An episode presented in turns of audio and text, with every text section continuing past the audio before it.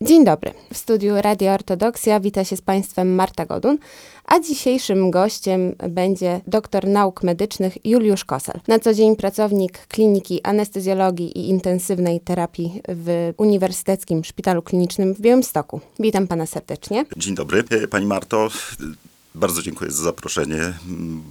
Bardzo mi to pochlebia i cóż, postaram się podzielić z tymi, z Państwem tymi latami doświadczenia, zwłaszcza w oddziale intensywnej terapii. Tutaj reprezentujemy 25-łóżkowy oddział intensywnej terapii w pełnoprofilowym Uniwersyteckim Szpitalu Klinicznym, czyli około 700-800 pacjentów przyjmowanych rocznie, czyli, czyli całkiem dużo. No właśnie, ale oprócz tego, że na co dzień pracuje Pan w klinice Uniwersyteckiego Szpitala Klinicznego, to na Pana koncie jest wiele publikacji, w tym wiele na temat farmakoterapii. Dziś na tapet weźmiemy temat wpływu alkoholu na działanie leków. I może na sam początek y, zapytam, jakie jest ryzyko picia alkoholu w czasie farmakoterapii?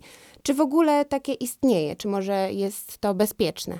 Yy, tak, zgadza się. Co prawda najczęściej pacjenci dostają ogólną wskazówkę, nie należy spożywać alkoholu, natomiast już odnośnie definicji, co to jest spożywanie alkoholu, ile tego alkoholu bezpiecznie można spożywać, to jest już yy, yy, pole do sporych niejasności. I teraz tak. Ogólnie rzecz biorąc, jeżeli chodzi o alkohol, to jest y, substancja powszechnie dostępna, często spożywana. I teraz, y, czy to zalecane przez lekarzy spożywanie oznacza całkowitą abstynencję, czy tylko określoną ilość y, możliwego, bezpiecznego do spożycia alkoholu, to już bardzo zależy od tego, jakim z jakimi schorzeniami mamy do czynienia i z jaką, jakimi lekami mamy do czynienia. Generalnie ilość leków, które wymagają bezwzględnej abstynencji jest y, względnie nieduża i są to raczej leki starsze. Niemniej jednak są takie, które wymagają bezwzględnego powstrzymania się od, y, przy, od y, spożywania alkoholu. I tutaj te najbardziej klasyczne, niebezpieczne interakcje pomiędzy alkoholem a lekami to przede wszystkim cefalosporyny, powszechnie stosowane antybiotyki, nie wszystkie oczywiście w lecznictwie otwartym, niemniej jednak e, dość często. Druga taka grupa potencjalnie niebezpieczna to doustne leki przeciwcukrzycowe. One też e, w następstwie interakcji z alkoholem dają ciężką hipoglikemię, która może być niebezpieczna dla e, ludzi. Oprócz tego jeszcze zdecydowanie rzadziej spożywane, aczkolwiek również dostępne w użyciu leki przeciwgruźlicze. I wreszcie duża grupa leków, która co prawda bezpośrednich interakcji nie ma, natomiast bardzo nasila działanie depresyjne odnośnie ośrodkowego układu nerwowego, e, alkoholu etylowego i to będą, e, będą takie leki jak powszechnie stosowane benzodiazepiny, uspokajające nasenne przeciwlękowe, z reguły zestaw leków działających na ośrodkowy układ nerwowy. Jeden z tych środków zawiera.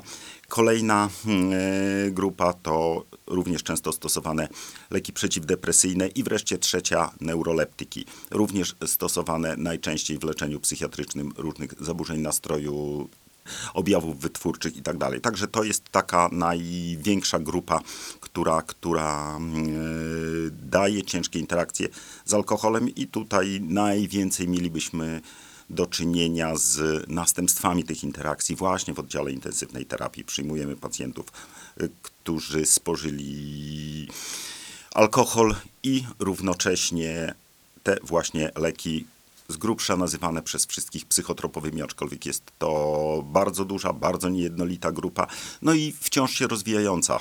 Kolejne trudne pytanie, czym jest bezpieczna dawka i jak wygląda sytuacja odnośnie nadużywania alkoholu. Otóż tak, jeżeli chodzi o alkohol etylowy, to on jest naturalnym produktem e, ubocznym podczas e, naszych procesów fermentacji w przewodzie pokarmowym i zdolność do metabolizowania alkoholu jest niejako obowiązkowa. To jest to, co zapewnia nam możliwość e, funkcjonowania w środowisku. I teraz, jaka jest bezpieczna ilość? Generalnie dla populacji europejskiej przyjmuje się, że średni metabolizm alkoholu, taki, który jest bezpieczny, to jest w granicach 10 gramów na godzinę. Czyli jest to tego alkoholu całkiem sporo. Ale tutaj już pojawiają się pierwsze problemy, czyli I jest możliwe coś takiego jak y, nieco inny y, wariant genetyczny. I tutaj jest upośledzony metabolizm y, aldehydu octowego do kwasu octowego, który to następnie jest y, y, produktem normalnie biorącym udział w metabolizmie. I to jest ta grupa, którą na pewno każdy z Państwa miał okazję zobaczyć. To po niewielkiej ilości alkoholu bardzo złe samopoczucie, czerwienienie się i tak dalej. To jest efekt kumulacji po niewielkiej dawce alkoholu etylowego, aldehydu, który generalnie odpowiada za większość nieprzyjemnych doznań po spożyciu alkoholu, czyli ten ból głowy, suchość w ustach i czerwienienie, się- czerwienienie się, rumieńce, to wszystko to jest właśnie efekt e, uboczny działania jednego z metabolitów alkoholu, czyli aldehydu octowego. Sam alkohol generalnie działa raczej na drodze fizykochemicznej. On dzięki temu, że jest doskonale rozpuszczalny zarówno w wodzie, jak i w tłuszczach, sprawia, że zmienia się przepuszczalność błon nerwowych y, w ośrodkowym układzie nerwowym przede wszystkim, tam gdzie jest tego najwięcej. No i stąd daje nam to wrażenie z reguły przyjemnego, lekkiego oszołomienia. Natomiast za działania niepożądane to już niestety odpowiada ten metabolit, o którym wspomniałem wcześniej, czyli aldehyd octowy. I teraz tak, bezpiecznie, tak jak mówiłem, przyjmuje się, że 10 gramów e, na godzinę to jest bezpieczna dawka e, alkoholu etylowego. Tyle bez problemu zdrowy młody człowiek ważący tych 70-80 kg jest w stanie przetworzyć bez y, większych następstw niepożądanych. Natomiast y, kiedy to mówimy o nadużywaniu alkoholu, przyjmuje się, że jednorazowe spożycie więcej niż y, 3 gramy na 10 kg masy ciała, czyli tam około 25 gramów czystego e, alkoholu etylowego, to już jest nadużycie alkoholu. I w tym momencie e, możemy się spodziewać e, poważniejszych e, działań niepożądanych, e, większego e, deficytu w zakresie, w zakresie i funkcji poznawczych, i koordynacji ruchowej, czyli to jest ten moment, kiedy już e, alkohol staje się niebezpieczny dla e, osoby spożywającej. I teraz to jest ta ilość, której w przypadku jakiejkolwiek farmakoterapii należy po prostu unikać. Nie, bezwzględnie i to już niezależnie od, e, niezależnie od tego, jakimi lekami jesteśmy aktualnie, aktualnie leczeni. Delikatnie mnie pan uprzedził, tak naprawdę, e, jeśli chodzi o niektóre e, pytania. A ja się teraz odniosę do szczepień. Teraz może nie ma tak dużo tych szczepień dla osób dorosłych. Wcześniej było więcej na przykład na wirus COVID. Aktualnie dużo, y, myślę, że więcej starszych może osób szczepi się na przykład na grypę. I czy taka osoba po przyjęciu tej szczepionki mogłaby spożyć alkohol? Odnośnie szczepień. Generalnie samych bezpośrednich interakcji między szczepionką a alkoholem etylowym nie ma.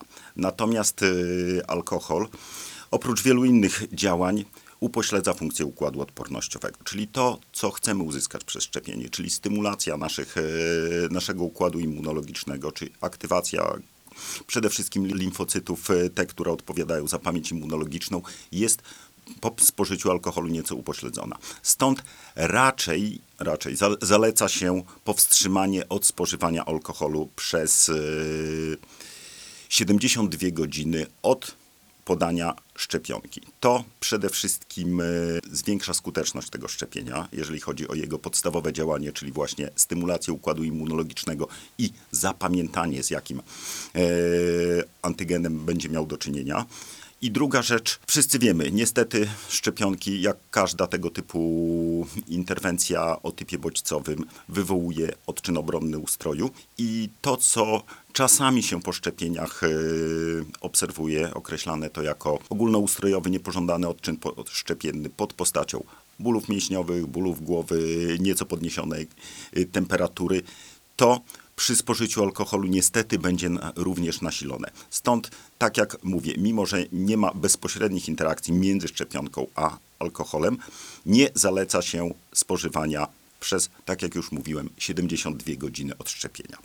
To jest uważane za taki bezpieczny okres, który gwarantuje po pierwsze działanie szczepionki, po drugie uniknięcie tychże niepożądanych działań poszczepiennych, wzmocnionych jeszcze przez spożycie alkoholu. Jasne, wszystko rozumiem. A odnosząc się jeszcze do tego, co powiedział Pan na początku, że y, wyjątkowo niebezpieczny ten alkohol może być dla osób chorujących na przykład na cukrzycę. I w odniesieniu właśnie do cukrzycy, czy też do insulinooporności, jak powinniśmy y, przyjmować tą bezpieczną, czy też niebezpieczną dawkę alkoholu? Najczęściej obserwowanym w, w szpitalach i, i na szpitalnych oddziałach ratunkowych problemem związanym ze spożywaniem alkoholu i cukrzycą równocześnie jest przede wszystkim tendencja do hipoglikemii poalkoholowej. I to jest to, o czym warto pamiętać i czego trzeba, trzeba się obawiać. Otóż alkohol powoduje hipoglikemię, która generalnie u osób chorych na cukrzycę jest yy, jest niebezpieczna i tutaj, jeżeli już chorujemy na cukrzycę, to co prawda cukrzyca to jest, to jest problem nieco bardziej złożony, bo to jest i cukrzyca typu pierwszego, gdzie pacjent jest leczony insuliną. Tutaj w przypadku leczenia insuliną trzeba pamiętać z kolei, że y, będzie raczej tendencja do hiperglikemii. W przypadku pacjentów leczonych doustnymi środkami przeciw, przeciwcukrzycowymi, z tych y, pochodnych sulfonylomocznika przede wszystkim, tutaj najniebezpieczniejsza jest właśnie tendencja do hipoglikemii. Także y, pierwsza i podstawowa rada dla osób chorujących na cukrzycę, leczących się nie tylko dietą, ale również jakimiś środkami przeciwcukrzycowymi. Po pierwsze, unikać picia alkoholu w momencie, kiedy jesteśmy po prostu głodni. Warto coś zjeść przy okazji i tego pilnować. Druga rzecz, jeżeli kontrolujemy przy pomocy glukometru e, tenże poziom cukru we krwi, kontrolować jeszcze uważniej, bo może to być niebezpieczne. Tutaj łatwo jest o przyspanie nieco dłuższe w skojarzeniu z hipoglikemią. To może dać naprawdę dużo działań niepożądanych.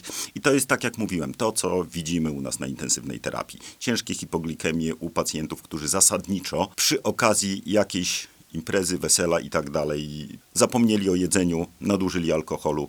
No i efekt, tak jak mówię, trafia pacjent z ciężką hipoglikemią i czasami niestety z następstwami późnymi tychże stanów. To taka istotna sprawa. Z innych rzeczy, o tym też myślę, że warto pamiętać, przynajmniej panie, które pilnują y, diety i liczą każdą kalorię. Alkohol generalnie jest czwartym po cukrach, tłuszczach i białkach y, środkiem, y, substancją odżywczą.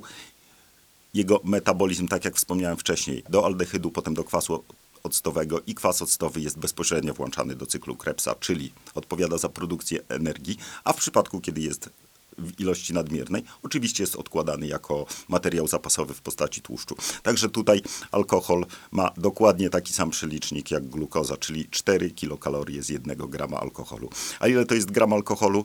O właśnie, tutaj mamy, dysponujemy bardzo, bardzo dużą e, różnorodnością, jeżeli chodzi o napoje alkoholowe, poczynając od lekkich piwek typu karmi i innych e, smakowych, które mają od pół do 2% e, przez nasz nasze klasyczne ulubione lagery rzędu 5,5-6% przez wina, likiery czyli od tam od 12 do 18% alkoholu poprzez y, wysokoprocentowe trunki typu gin, wódka, y, tequila i tak dalej. One mają 40%. I teraz tak, ile to jest ten 1 gram alkoholu? Ano, 1% alkohol to jest 1 gram w 100 ml, czyli przypadku naszego klasycznego piwa te 500 ml to jest około 25 gramów e, czystego C2H5OH. W przypadku tych e, niskoprocentowych, tak zwanych damskich, to, to jest rzędu, rzędu 20 gramów w litrze. W przypadku e, z kolei wina będzie to 15 gramów w 100 ml. I wreszcie, i wreszcie wódki, giny i te wysokoprocentowe alkohole, to już jest 40 gramów w 100 ml, w 100 ml napoju.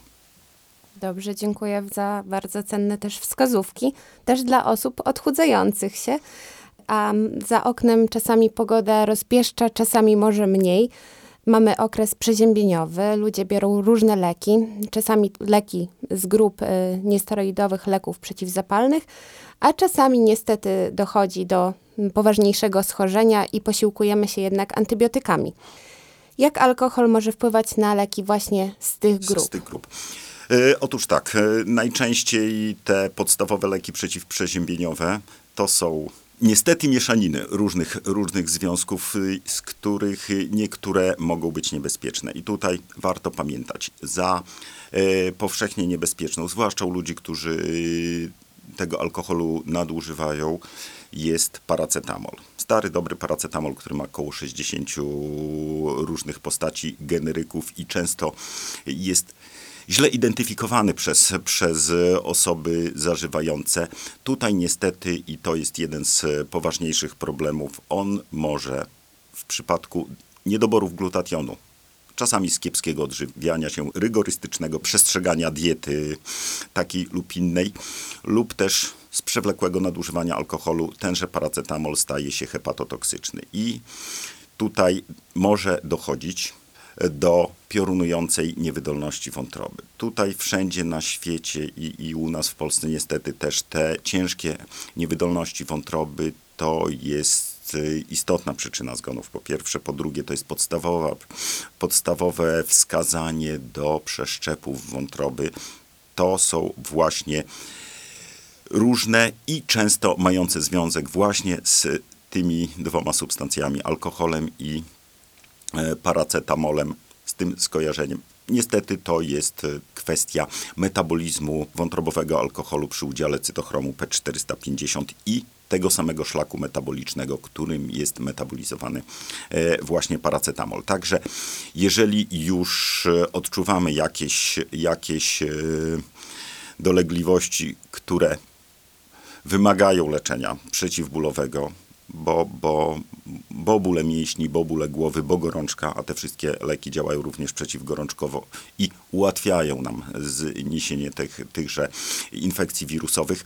Tutaj leczeniem pierwszorzutowym powinny być raczej niesteroidowe leki przeciwzapalne, które uważane są za generalnie bezpieczniejsze. Natomiast Kolejna rzecz, te niesteroidowe leki przeciwzapalne, jest ich kilka podstawowych, z reguły dostępnych, z dostępnych jako leki recepturowe, czyli od ketonal, ibuprofen, nimesil i tak dalej. Te będą bezpieczniejsze niż te mieszanki, które są sprzedawane bez recepty, i z reguły mają tam dodatek różnych innych substancji. A to pseudoefedryna, albo najczęściej zresztą to będzie albo pseudoefedryna, albo jakieś leki antyhistaminowe, które też źle się kojarzą z e, alkoholem. Same w sobie toksyczne może nie są, ale zwiększają ilość działań niepożądanych po tymże alkoholu, bo tendencja do tachykardii, do niedociśnienia, także mogą dawać bardzo nieprzyjemne objawy w przypadku skojarzenia z alkoholem właśnie.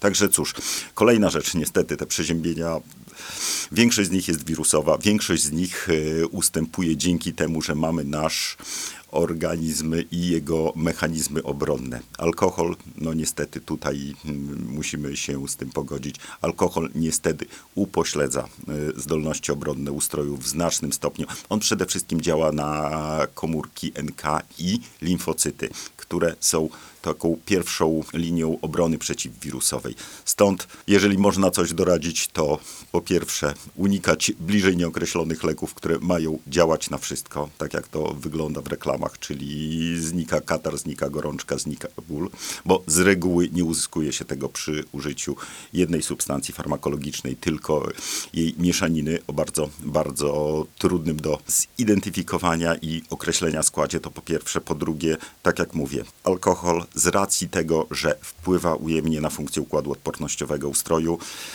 pogarsza nam wychodzenie z tego nieszczęsnego przeziębienia. Cóż zrobić? No, na kilka dni można się powstrzymać. Naprawdę nie jest to aż takie nieszczęście, a z reguły powrót do zdrowia jest szybszy. Dobrze, to może teraz właśnie z innej strony zapytam, czy w takim razie jest jakiś minimalny, określony czas, po którym możemy spożyć trochę alkoholu. I tutaj mam na myśli, czy to paracetamol, czy inne substancje, czy nawet antybiotyk. Jak długo powinniśmy odczekać? O, tak. A, to już jest kwestia farmakokinetyki danego leku. Przyjmuje się, że jeżeli upłynie 5 okresów półtrwania od przyjęcia ostatniej dawki, to nasz organizm jest absolutnie oczyszczony z danej substancji. Także tutaj dla paracetamolu, który ma tych, ten okres półtrwania względnie krótki, bo rzędu 6 godzin, to takie 5 razy 6, 30 godzin, czyli w zasadzie można przyjąć, że następnego dnia już jesteśmy, już jesteśmy wolni od leku i możemy spokoj, spokojnie nadużyć. Natomiast dla większości leków, tych, które są przyjmowane raz albo dwa razy dziennie, to ten okres półtrwania jest dłuższy. Zresztą nad tym pracuje przemysł farmaceutyczny, żeby jak najmniej uciążliwe było przyjmowanie leków. Stąd y, większość tego, co się, co się produkuje, przynajmniej te nowsze, starają się producenci, żeby jak najdłużej działały. Tutaj to już taki przy tych y, dłużej działających lekach, to te bezpieczne znowu 72 godziny po trzech dniach można zapomnieć. Ja wiem, żyjemy coraz szybciej i te po 72 godziny to jest cała wieczność. Natomiast mówię, zwłaszcza przy niektórych lekach tych y, niebezpiecznych, jak wymieniałem wcześniej, cefalosporyny, niektóre leki antyhistaminowe i wreszcie leki z grupy tych szeroko pojętych psychotropowych. Tutaj te 72 godziny to jest bezpieczna dawka i można założyć, że po tym okresie już organizm usunął wszelkie resztki substancji czynnej i można bezpiecznie pójść na tą imprezę, wesele i tak dalej i czuć się spokojnie. Jasne. Już tak zbliżając się troszeczkę ku końcowi, chciałabym zapytać, czy w swojej wieloletniej karierze spotkał się Pan z takim przypadkiem pacjenta, gdzie y, widać było no jasno tą y, interakcję alkoholu z lekami. Mówił tutaj pan o tej hipoglikemii, a może coś było jeszcze, co tak gdzieś utkwiło w pamięci? Z takich historii to pamiętam gdzie, sytuację, w której ewidentnie u pacjentów przewlekle nadużywających alkohol i wskutek urazów i innych zespołów bólowych nadużywali paracetamolu, no to te historie, kiedy mimo wszystkich naszych, e, naszych e, możliwości, czyli tam e, dializy wątrobowej. Mamy specjalne urządzenia na oddziale intensywnej terapii do podtrzymywania funkcji wątroby. Nie udawało nam się uratować tych pacjentów. To były to, to o czym wspominałem wcześniej, ciężkie, piorunujące niewydolności wątroby. Owszem, zgadzam się, u pacjentów przewlekle nadużywających alkoholu to, to nie jest tak, że spotka to każdego z Państwa, ale to utkwiło mi akurat w pamięci. Druga rzecz to też e, kojarzę tych pacjentów, którzy ewidentnie również e, nadużyli tutaj alkohol i leki psychotropowe plus długotrwałe przegłodzenie, metabolizm niestety nie nadążył i z ciężkimi uszkodzeniami neurologicznymi do nas trafiali. To mówię, to z kolei skojarzenie tych już w tym momencie trzech leków, psychotropowe, hipoglikemizujące i i, i alkohol właśnie.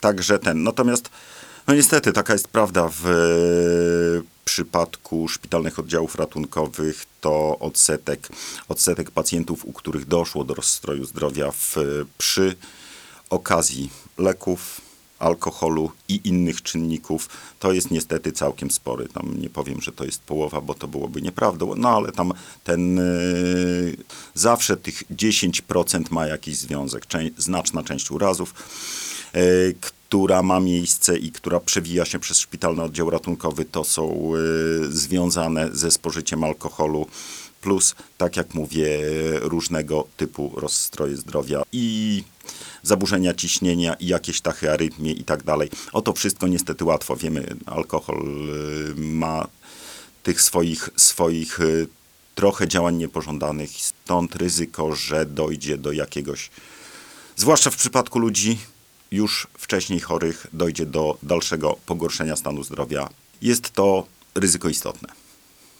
Jasne i już tak kończąc, Czy Pana zdaniem nasze społeczeństwo jest wystarczająco poinformowane, jeśli chodzi o łączenie leków z alkoholem? I tu mam na myśli nawet takich młodych ludzi, którzy, no stety, niestety, łączą to przykładowo z lekami psychotropowymi. Czy może ma Pan też jakieś rady dla takich osób? Oj, oj, oj, w miarę możliwości. Moja rada dla młodych ludzi: alkohol jest zdecydowanie bardziej przewidywalny niż to, co się e, kupi w podejrzanych okolicznościach, jeżeli chodzi o jakieś tam stymulanty, substancje psychoaktywne. Dzisiaj raczej się narkotyków dożylnych nie używa, natomiast różnego rodzaju substancje doustne, donosowe i tak dalej.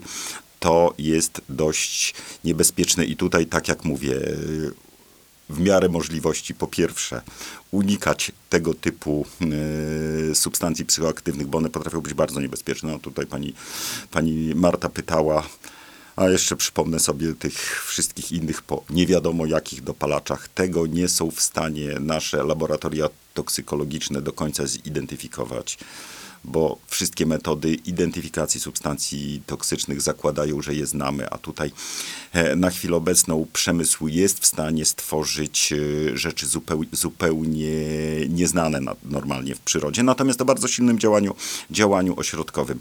Także tutaj, no tak, jest, jest to kolejna grupa piątkowo-sobotnia, czyli młodzież która nie wiadomo co wzięła i, i zachowuje, zachowuje się w sposób zupełnie, zupełnie nieprzewidywalny i z medycznego, i z każdego innego punktu widzenia. No tak, to oj, moja rada dla tych młodych ludzi w miarę możliwości unikać, po pierwsze, a po drugie, jeszcze raz powtórzę, alkohol z tego wszystkiego wydaje się być bardziej przewidywalny niż, niż różne te substancje, które można nabyć w podejrzanych miejscach i, i bliżej nieokreślonych okolicznościach. Dobrze, w takim razie myślę, że wystarczająco wyczerpaliśmy ten temat.